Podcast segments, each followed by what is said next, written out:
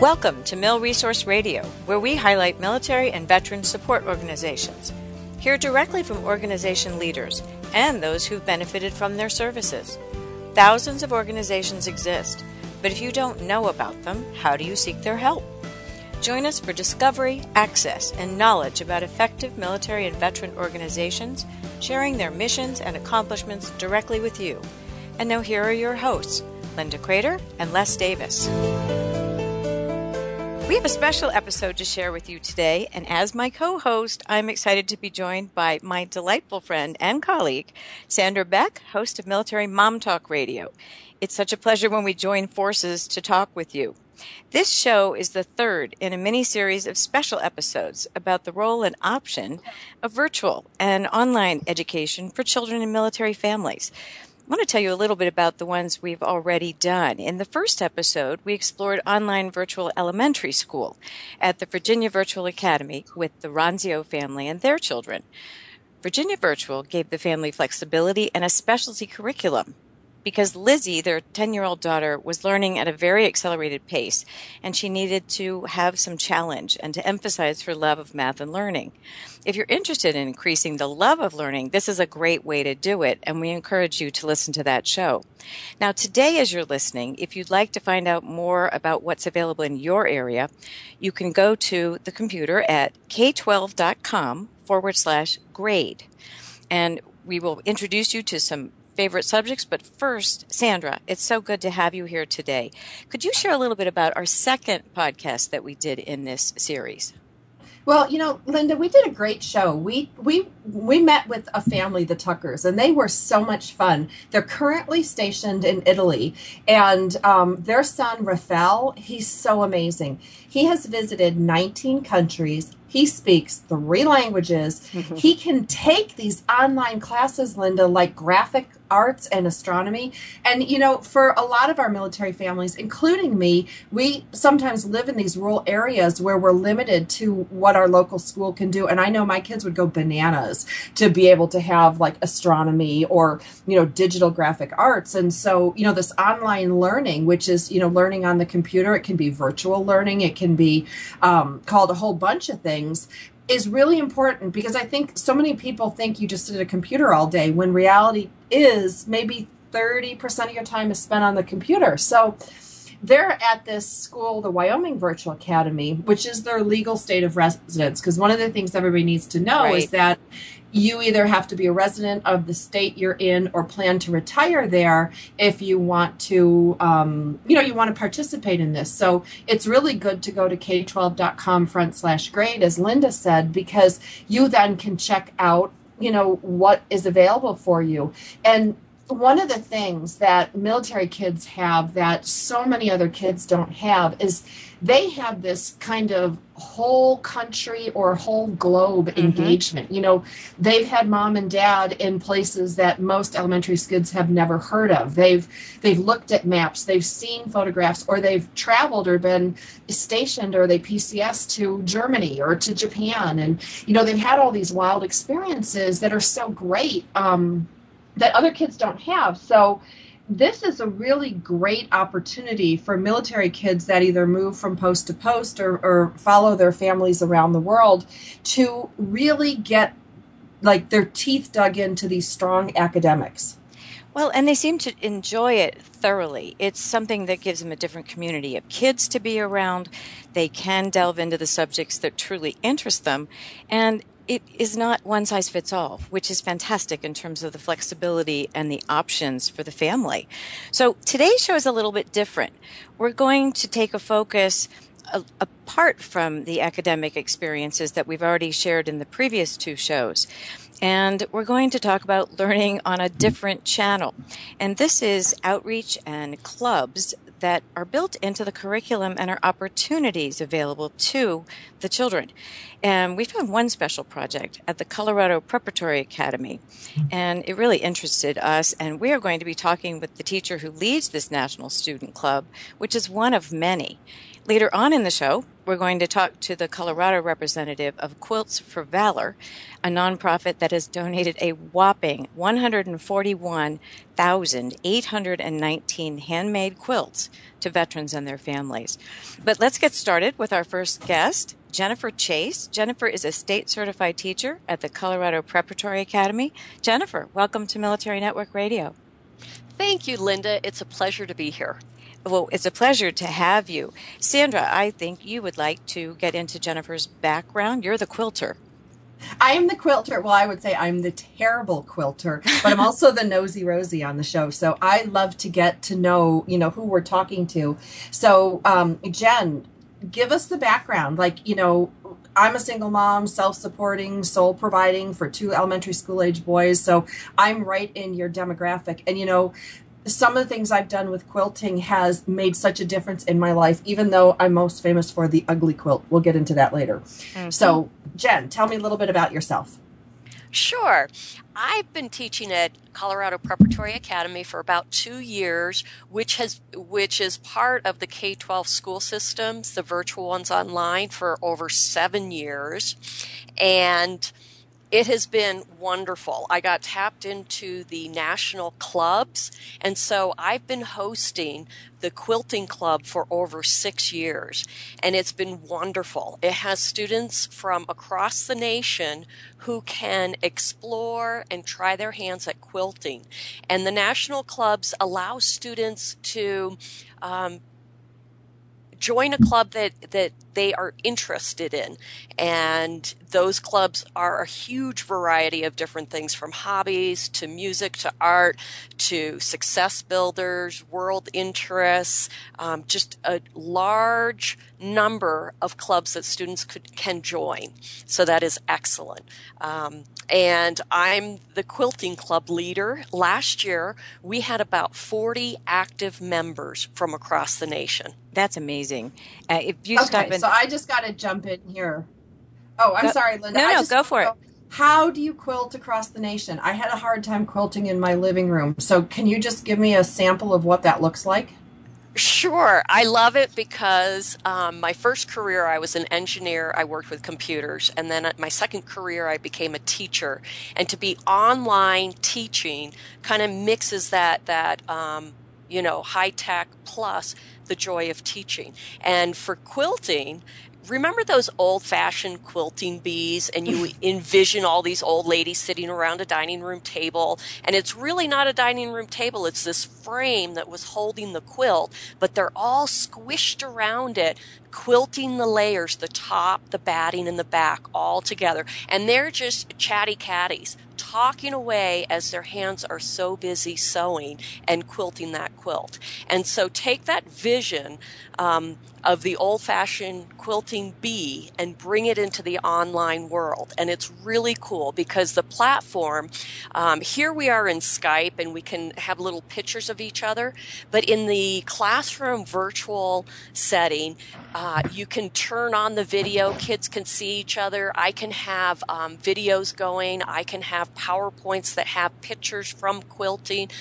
we in the quilting club i teach the kids from the basics of what style little stitches you can do how to build your basic um, two fabric quilt that has a top middle and back all the way up to sewing complicated blocks and these kids are learning and trying all across the nation just by watching it. It's kind of like a live YouTube. And we meet um, twice a month for about an hour.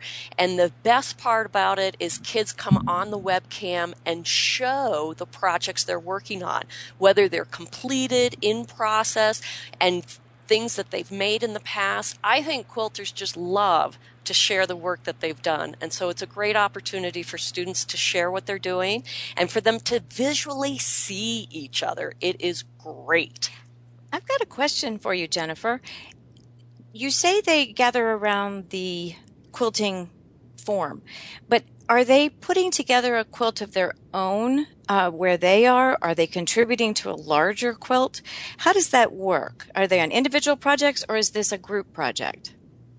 Great question throughout the whole school year, students can work on individual projects that are all very optional. So if they choose to do it, they can. But as a whole group project, you can call it a service learning project. Um, we create one quilt and the students pick the design and they get to sew the individual blocks. Some kids provide their own fabric and in other cases I will send them the fabric through snail mail. They'll sew the quilt the block together. Uh-huh. All the students send the quilts back to me. They get sewn together and then a volunteer either quilts it for us or I take it to a quilting shop where we use their long arm to quilt the layers together. And then finally, um, after the binding is sewn on, we send it off to the Quilt of Valor Foundation and it is donated to somebody touched by war, typically a veteran. You know that's a wonderful story. That makes it clearer because i was having a hard time figuring out which part was virtual and which part was a group activity.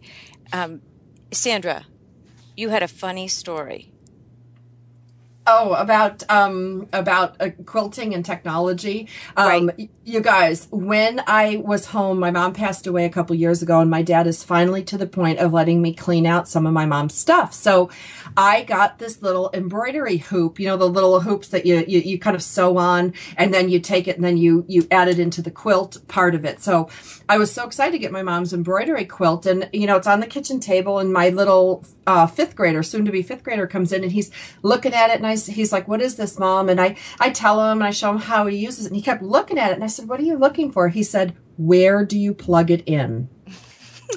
no way. Yeah. Oh my goodness. Yep. Merging old fashioned to, to today's world.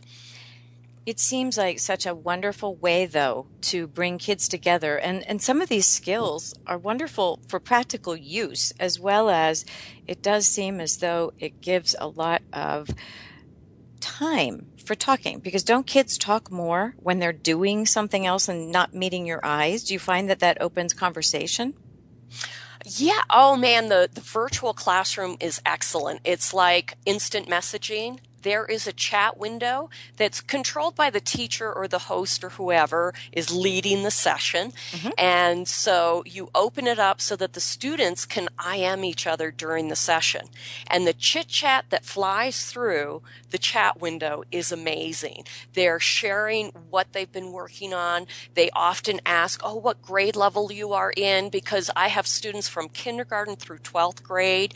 They're, huh. um, in different locations, different parts of the state. So we always open up with a, a a map of the U.S. and they point to where they're at.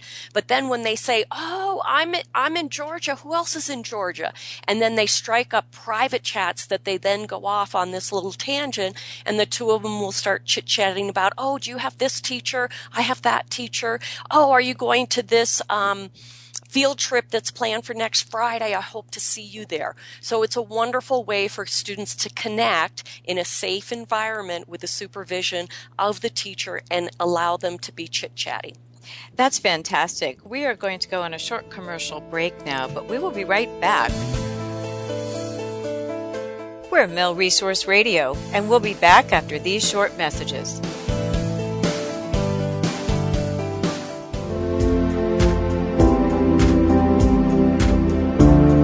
Are you a family caregiver in the military community? Join us on veterancaregiver.com. In the military and veteran community, there are 5.5 million caregivers of our nation's injured, ill, and wounded. Whether your family member served in World War II or in the most recent Iraq and Afghanistan conflicts, there are unique needs of military and veteran caregivers. Navigating any medical system takes skill and help in obtaining good care Veteran Caregiver has access to a rich network of advocates and organizations to assist you. Find excellent resources, short informative videos, an active Facebook community, and empathetic support. Veteran Caregiver supports those from every service branch and those who served in any conflict. Need information on sandwich caregiving, EFMP, or aging issues? VeteranCaregiver.com provides information and community to those managing busy lives with compassionate care. That's veterancaregiver.com. Support for those who care.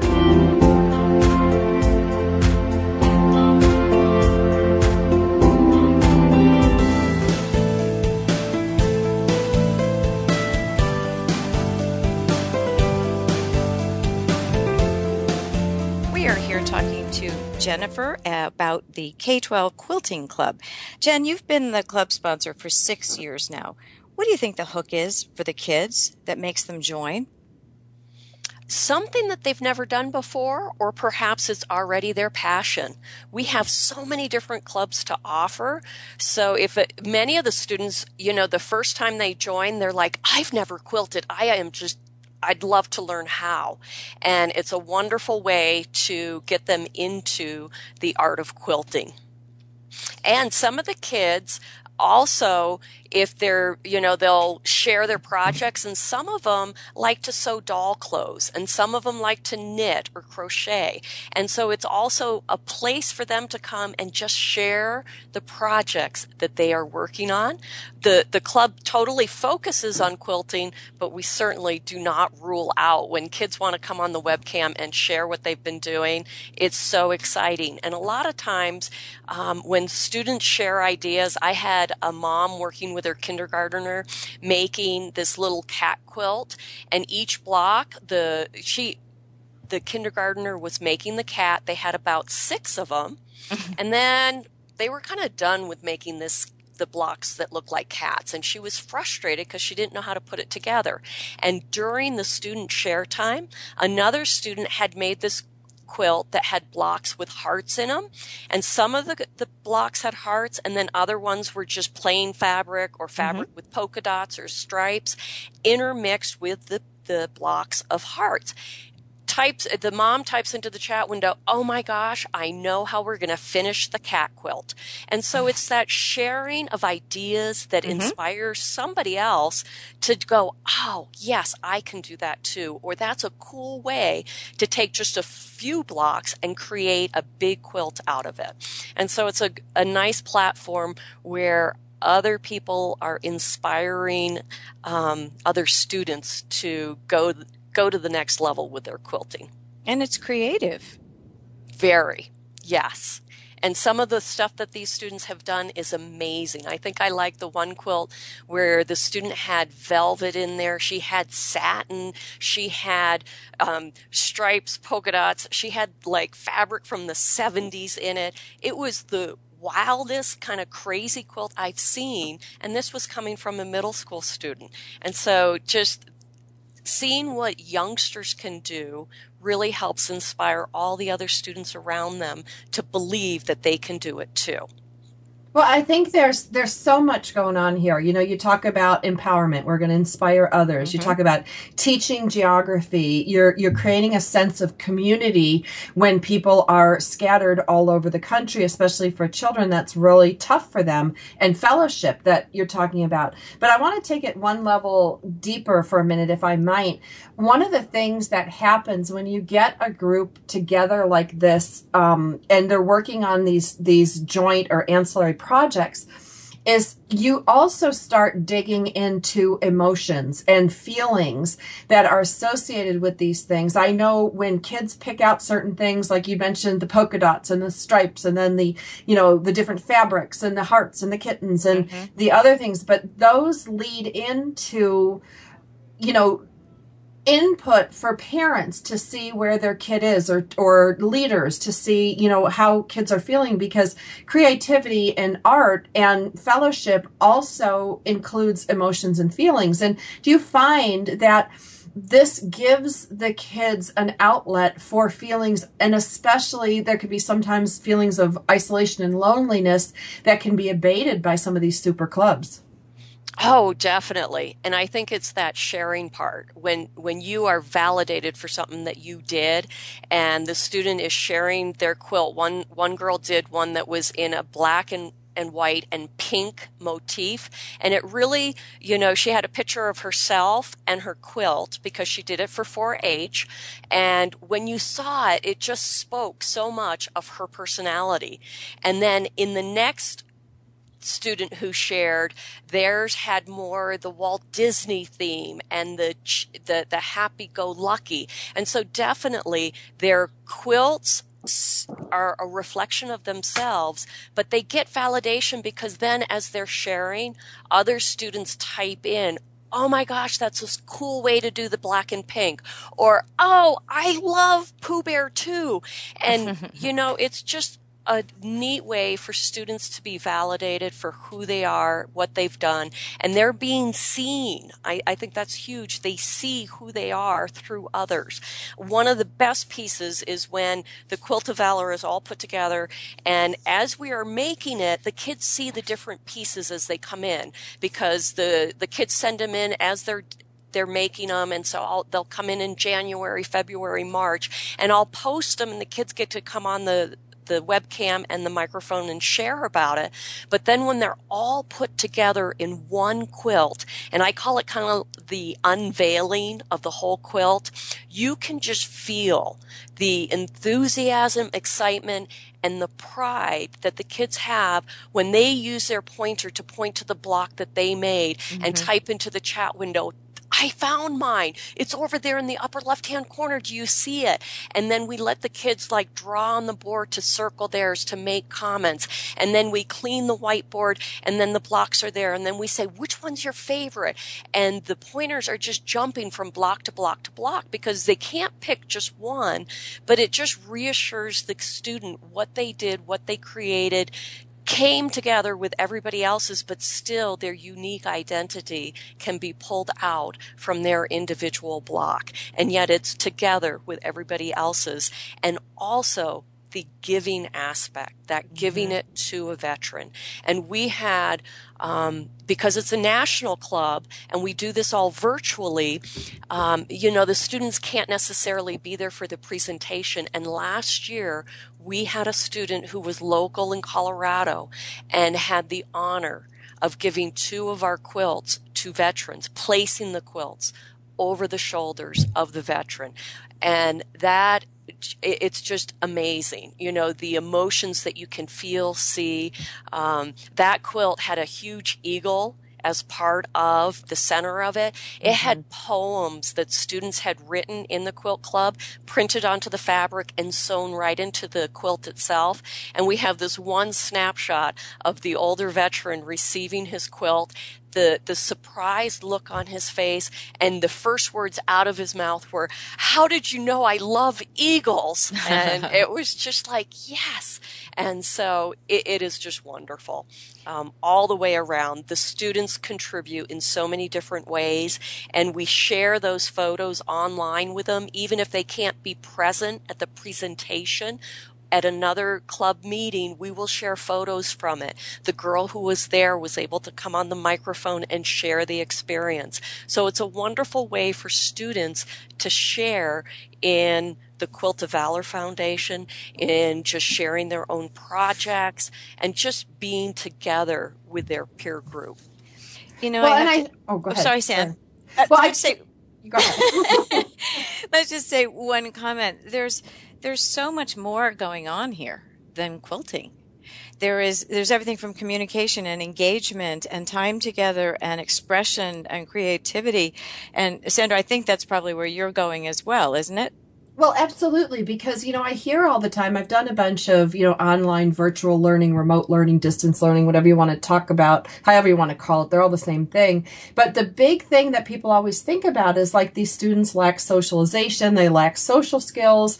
And, you know, you're here telling us that, you know, this is all created within these clubs. And, you know, when typically, Linda, the military kids move six to nine times during their childhood. Mm-hmm. That's a lot. And f- to create fellowship, to create community by using online services that have like a huge range of subject matter really is a benefit for our military kids, especially for those when they bounce around between states or between schools. Sometimes you have to repeat content, you have to, um, you know, study something twice or part of something twice or get behind or start ahead or you're not el- eligible for, you know, certain courses because you didn't take the precursor. All these things affect our military kids and this brings them together in a community and it allows them to create friendships that I believe will last a lifetime.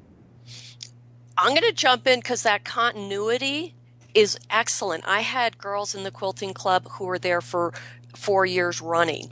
And the first club meeting in September, they're like, "Oh, Cheney, you're back! It's great to see you know." And they're typing this into the chat window, and they they recognize each other, they see each other, and definitely, if you're talking about the continuity with the academics, that is you know online environment. It doesn't matter if you're in. Um, Georgia, Colorado, Nevada, or Utah, it doesn't matter. You can tap into it and it will be the same year after year. You know, there's a, a wonderful country song that I absolutely love, and it is a, a father who takes his daughter out fishing, and it's quiet time together. And there's a line in that song that this reminds me of. Uh, after they are quilting instead of fishing at this point, the the line in the song says, and she just thinks we're fishing. They just may think they're quilting, but they're not. They're gaining that connection you talked about, using their creativity, using their skills, getting practical applications for future skills that they'll use, you know, when they are older. And it's quite amazing that the Quilting Club does bring together many more things than simply quilting. It's just a vehicle that provides them with that connection and engagement with the larger community and ties them together without the isolation, as Sandra said. It's, it's very true. I would like to bring in our second guest today, and Alicia Carmen is with the Quilts of Valor. She's a former learning coach with uh, K 12 and a friend of Jennifer's. And we'd like to welcome you to Military Network Radio, Alicia. Thank you. It's good to be here. Well, we're delighted to have you here. So you're the Colorado representative for Quilts of Valor? Yes. Okay. And what does that exactly mean? Um, you know, that's a really good question sometimes. I actually facilitate a group of quilters in my local area, and um, that's where we make a lot of our quilts. And then I coordinate all the Quilt of Valor activities throughout the state. For example, when Miss Amy's quilt was finished, I coordinated finding the veteran for it and mm-hmm. coordinated the um, award ceremony where the veteran was going to get it um, and made sure that she could have her kids here to witness it and that kind of thing. Mm. So I work with a lot of the different military branches. Uh, I work with our our states. Well, it's Fort Carson. I work with the the vet the VA administration. I work with some combat veteran groups, uh, making sure that we're in there awarding quilts to our veterans who've been touched by war. Fantastic. Now, I think just so that our listeners understand, what is a learning coach? Well, a learning coach um, is a dedicated learning facilitator. So, um, in addition to the instructions that we get from our state certified teachers, mm-hmm. I would stay with my kids and kind of monitor their work. Um, I would answer any questions. I would be available to help teach them, to do the class attendance, kind of to make sure that they get all of their their things done that are supposed to be finished for that day. Makes sense. So you're a facilitator within the teaching process. Is that how you met Jennifer? It is. We met through K 12. She was actually one of my my son's math teachers and I met her through his classes. And then um, because we shared a mutual love of quilting, we just sort of hit it off and have become really good friends. Perfect. I'm going to jump in right now because I've done a bunch of quilting shows on my sister show, Military Mom Talk Radio. And um, I just think Quilts of Valor is so good, and I just want to plug uh, quilting and quilting with respect to trauma. Um, starting from like when my little guy, I had two preemies, and I was given quilts for both of them mm. uh, in the NICU. Uh, one of my kids was in there for a month, the other for two weeks, and I got to bring them home with these little quilts, and I didn't, I didn't want to give them back, and they are actually in my most cherished possessions, and those like our baby quilts. And then when you look at the quilts that that you are creating for people who are suffering from different traumatic experiences. Like it cannot be denied how powerful quilting is at every level from the people who make the quilts to designing the quilts to getting together and producing the quilts. And i'm just going to blab for another second more. When i got divorced and i represent a lot of military women who are divorced raising children on their own the first weekend that my kids were with their dad for four days straight, you know, I had them till they were like four and six, and then I had to like give them up, which was really hard for me. Um, I cried. I cried. I could not stop crying. And I went through all their baby clothes and their t-shirts and I made what we call the ugly quilt. The kids call it the ugly quilt because it's like their stained t-shirts. It was just things that had memory to me. And I sat there for four days, girls, and I cried and I sewed and I cried and I sewed. It got me through that. And for the first couple months adjusting to the new custody schedule, I would wrap myself in my own quilt and it would help me. And so, girls, if you're listening out there, I cannot deny. Sometimes people think quilting is like old fuddy duddy stuff for like our grandmas, but it really isn't. It is so powerful. And there's my soapbox. So I'll shut up now. Well, no, that's a. I'm sorry. That that's a really good story. These quilts have made a huge difference in the lives of thousands of our veterans. I, there's many many stories. We have one where a specific vet he was in Vietnam and he had not slept for 40 years Mm. Um, you know, he'd get three and four hours of sleep here and there, but just really not a good night's sleep. And we were able to award him his Quilt of Valor. And I got a call about four or five days later, and he was just shocked. He he had gone home. You know, he had the, the typical nightmares that came up again. And instead of just dealing with the nightmares this time, he took his quilt and he wrapped it around him. There you he go. He knew that that quilt had been made by three, at least three people, because that's what's shown up on the label. But he knew that it had been made by so many hands, and that was the first night he slept through the night. So they're very healing and they're they're very comforting, and they very much let these people know how much we still appreciate them for their past service, for their you know the service that they're doing right now. You know that that that was just a beautiful story, and it, it really does make sense. Let's go back to quilting. It has a history. There are quilts that tell stories. There are theme quilts. They're often used to pass down family history. For the, this club, who decides the design of the quilt that will be made up for the Quilt of Valor? And is there meaning in the pattern chosen? I'm going to jump in with that one. The club sure. has made um, four so far. Mm-hmm. And the first one was just going to be the simplest pattern. I chose the pattern, the simplest one I could figure out that I could send to students and have students make. Mm-hmm. It's called a split rail. That way you sew three or four sh- um, stripes together and each block is either a set of vertical or horizontal stripes, mm-hmm. and they can be of any colors, but because it is a quilt of valor, we kind of stuck with our red, white, and blue type theme. But, you know, it didn't have to be. And that's what gave it character. And then as the each year, the students became more and more involved with choosing the pattern. Another year we did um, hearts and stripes so that they learned or I'm sorry, Stars and Stripes, and they learn how to do stars through applique, a couple styles with patchwork. So the club had reviewed about six different styles that they could do, and then other ones who were just brand new, they just did the stripes. And so that was called the Stars and Stripes quilt. Last year they did the Star Spangled Banner.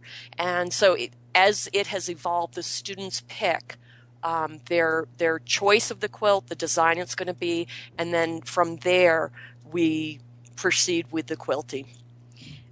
It, it sounds absolutely perfect. What, what comes to mind too is that these skills, the handwork, the concentration, even the completion of a task, these are often missed. And, and kids today are so fragmented with their cell phones and media and all sorts of things that are going on that there must be enormous satisfaction in applying themselves toward finishing something that means something to others, especially when working in a group setting.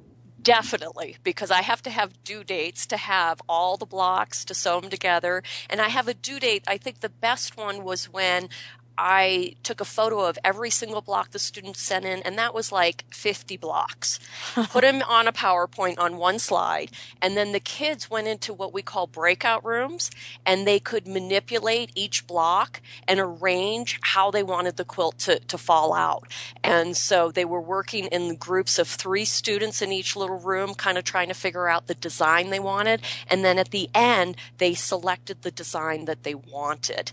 And what's really neat with quilting And, you know, Alicia mentioned that I was a math teacher. And so near and dear to my heart is being a math teacher.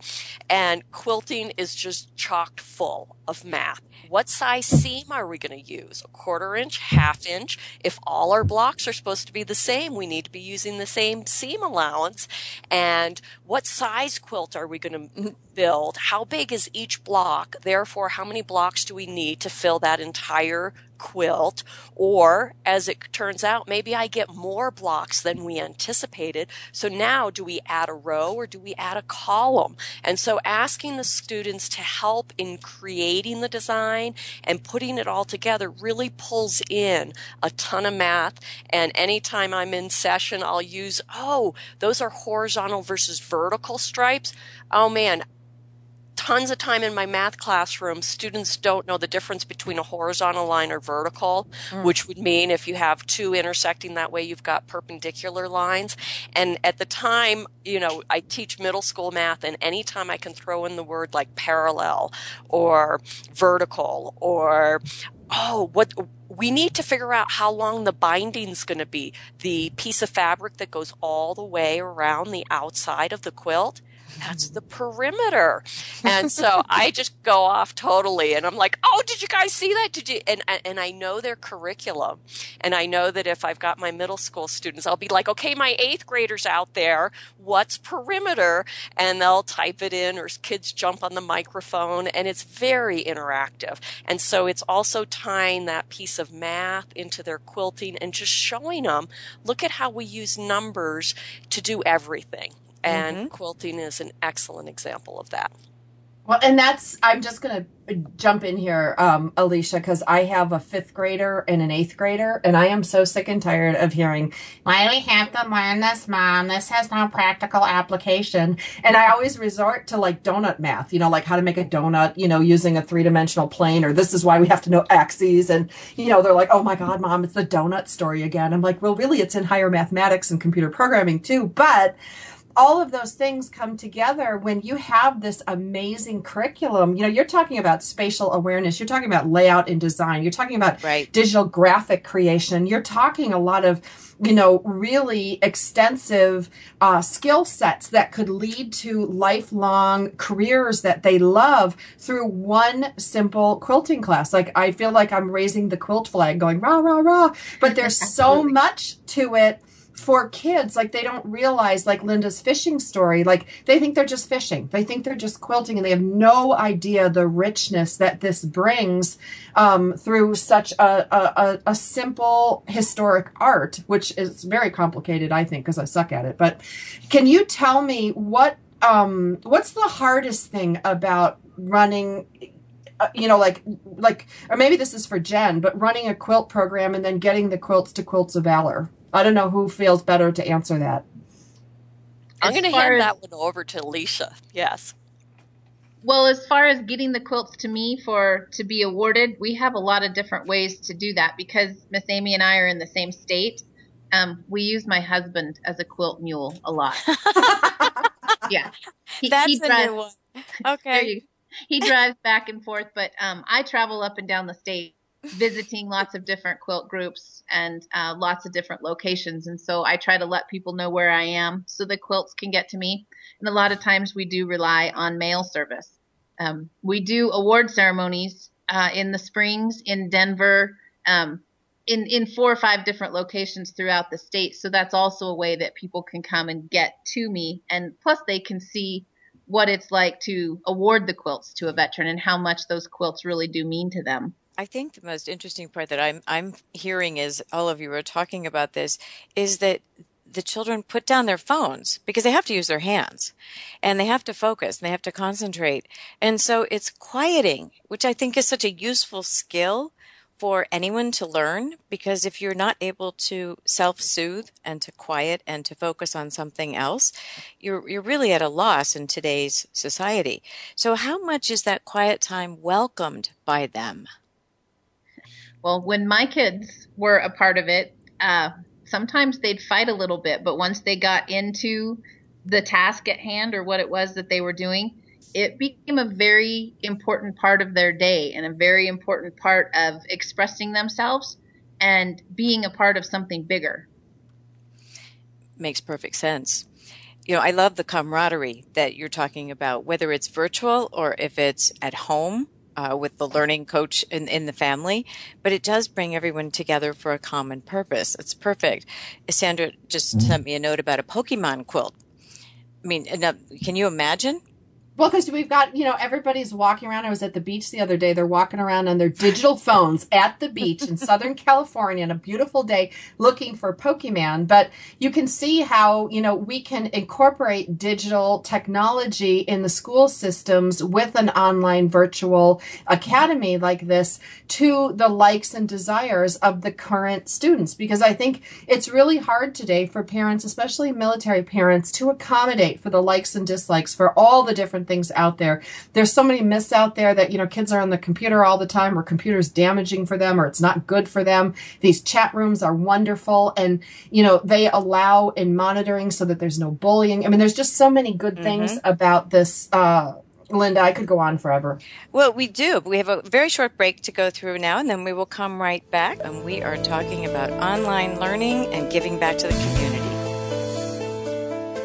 We're Mill Resource Radio, and we'll be back after these short messages.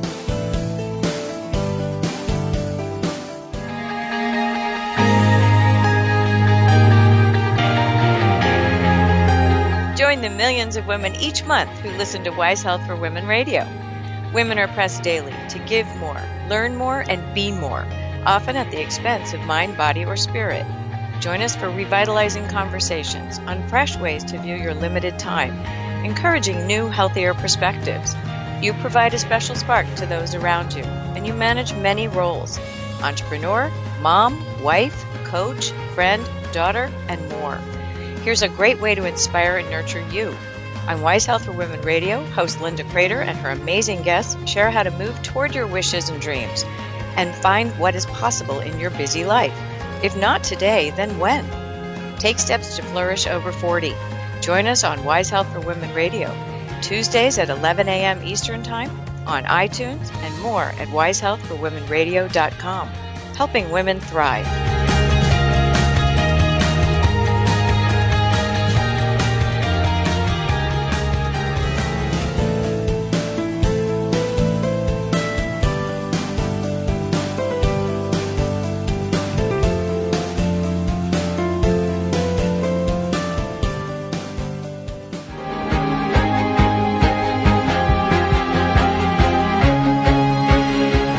Dynamic woman? Sandra Beck and Linda Kreter host Dynamic Women Talk Radio, bringing lively weekly shows in a roundtable format with influential guests from around the globe.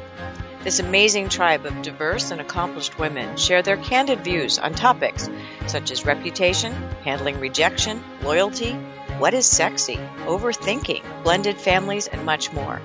Discussions are joyful, with freedom to address topics from various perspectives with candor, respect, and no judgment. These are the conversations you wish you could have with all your family and friends. Dynamic women have lived their lives boldly with unexpected and sometimes undesired turns in the road of life.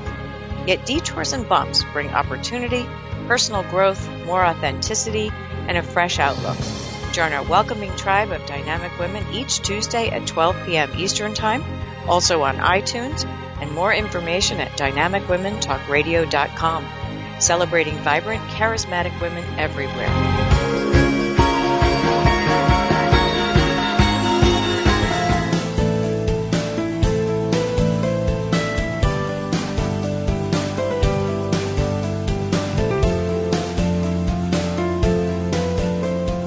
I think this question goes to I think Alicia would be good for this when you have online learning, I think that there are some people who are really concerned as parents that too much effort might fall onto their shoulders in terms of their children and virtual learning and what do they do and is it overwhelming and they don't take it on for that reason.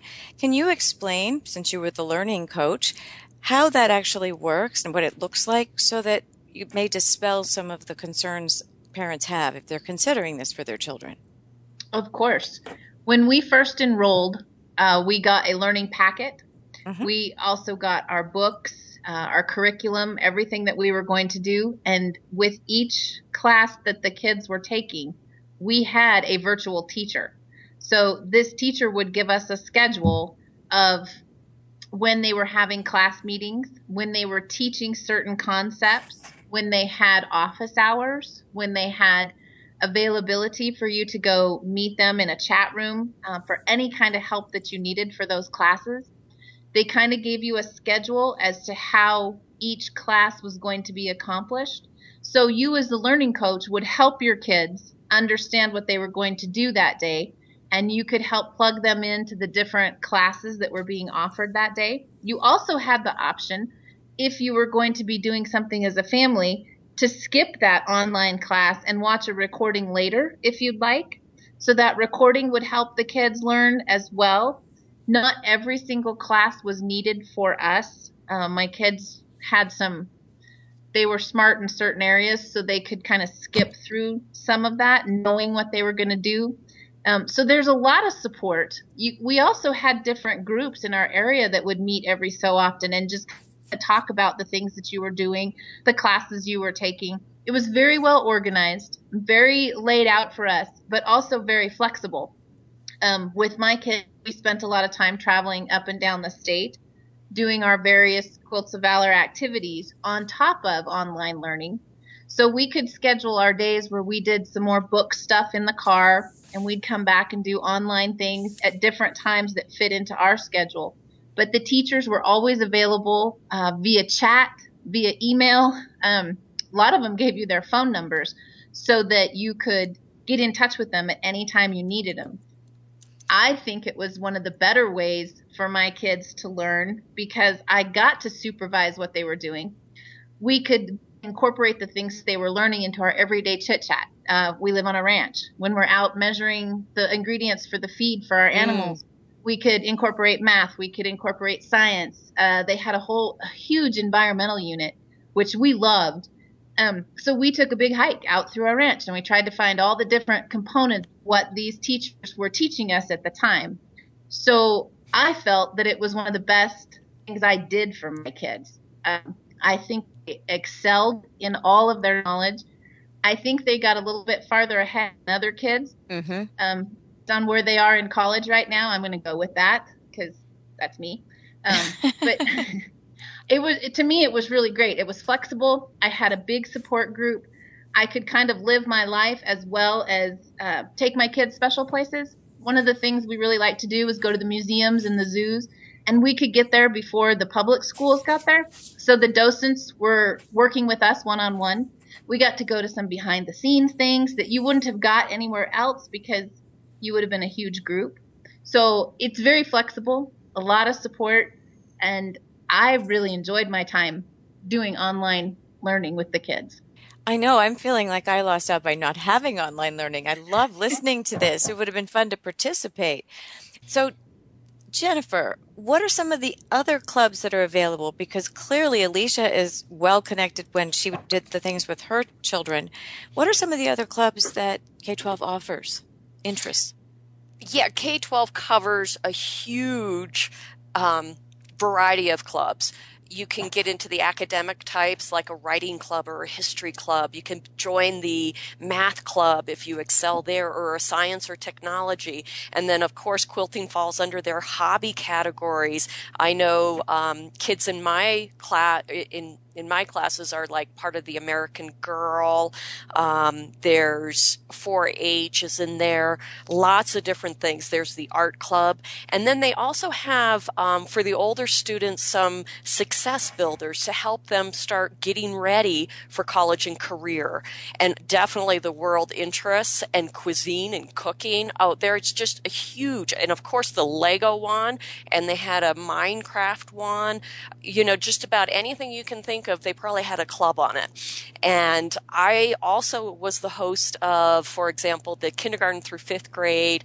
Um, explore explorations club and we traveled across the globe and across it, back in time to visit different places, people, and things. And it was such a joy because I teach middle school students, and anytime I had those younger kindergarten through fifth graders in my club, and we were exploring, for example, we did the Statue of Liberty, we did um, Henry Ford, we did um, Archimedes. There's my math plug again, and all his cool scientific devices. And oh, the kids loved it. In every session, I would um, send out a coloring page, and then the kids would um, send as an attachment to an email their colored in one and then the next club meeting I'd have them all posted and the kids could see their drawings. And I think the coolest one was on Archimedes and we were doing his screw pump. It's a pump that it's a screw that naturally takes like water from a lower level and as you turn the the screw it pulls the water up to a higher level. Mm-hmm. and I got a message from from the little boy saying, we have one of those at my park. And his mom sent me the picture from his park. And so the next session we were able to post it. And he came on the microphone with his cute little voice and just pointed out to all the other students. And you can circle on the whiteboard, see, here's that Archimedes pump. And it was just wonderful. And then the Statue of Liberty one, um, I don't teach the elementary, but lo and behold, they learn about Lady Liberty. I never used that phrase when we were in club. You know, it was the Statue of Liberty, and we talked all about her. And they watched little um, uh, YouTube clips on it that you put through uh, safe view, so it's all safe for the kiddos. And that's the beauty of it as a teacher, I keep your kids safe. And so mm-hmm. I'm not just sending them out onto the web to these weird places. It's in a controlled, safe environment for these youngsters. And I get a message back saying, Oh man, history class went so fast yesterday. We learned about Lady Liberty.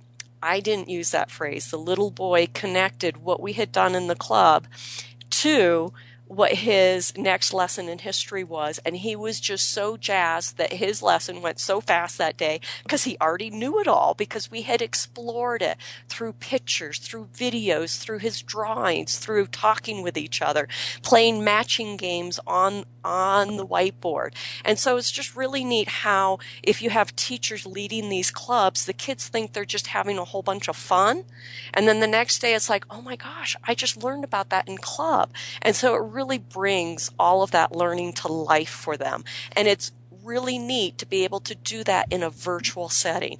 Another time we, and, and one of my the, the fun thing that I like to do with those kiddos is have a picture of the globe and then a picture of where we're going. And for example, we studied the Vikings and their longboats. And so I have everybody get their pointer and put it on the state that they live in.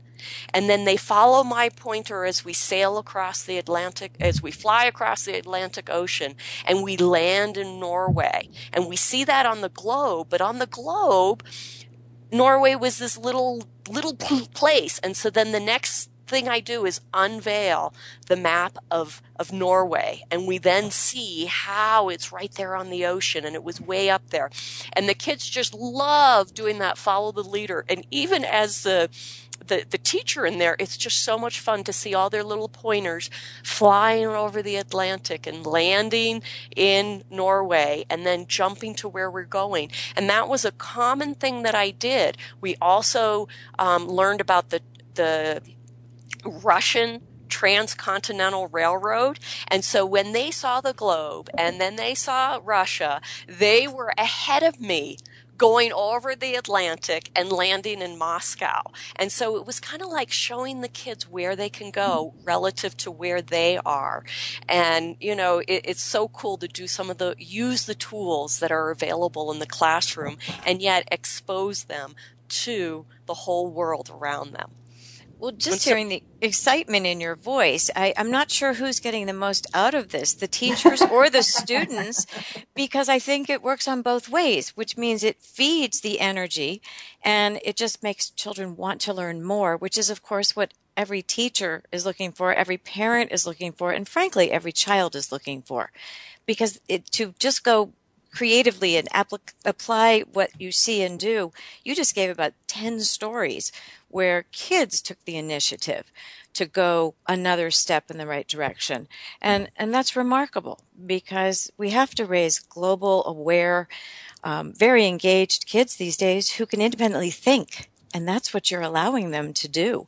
So is this club factor a huge part of what makes these virtual academies work in terms of not only good academics, but in terms of engagement? Oh, definitely. We have studies where if your student is in a club and engaged in something outside of pure academics, that their academics soar. And I know that some of our virtual academies say, you know, we really want the kids to sign up, sign up for two clubs because the data supports it. And the fun thing about that is if there's something that your kids are interested in and you're not a pro at it, those clubs exist and, and really engage your kids and help them learn more than what you as a parent could research to teach your kids. So it's very helpful. I'm going to jump in here really quick because I want to know do you think that your students, the K 12 students, do you think they have more time to dedicate to service projects than traditionally schooled kids? In my case, I think they did. Uh, Quilts of Valor is a big part of our lives. It has been for 11 years, and every year they were very involved in it, as well as another type of club that enhanced their learning, something they wanted to do. I had a kid that wanted to do robots, I had a kid that wanted to do art. Um, so I think it did. God and bless uh, them for being so different. right? yeah, you try to teach that. Perfect. You know, I want to thank both Jennifer and Alicia for joining us today. This is a glimpse into just one of the clubs in this virtual learning community. And it's obvious that in addition to the academics, the, these are good citizens being raised here. They're giving back, they have hearts of service and strong engagement. If you are interested in finding out more about virtual public schools like the Colorado Preparatory Academy, you go to k12.com forward slash grade and you can search for what's available in your state. The prior shows that we talked about on the elementary school and high school may be found on militarynetworkradio.com and militarymomtalkradio.com and also on iTunes. The enrollment is still open for the new academic year starting just a month or so. And you find that more information specifically for your state at k12.com forward slash grade. Thank you again to Jennifer Alicia for joining us today, and we will be back with another great show for you next week. Thank you also, Sandra. Thank you for listening to Mill Resource Radio. For more information, go to millresourceradio.com.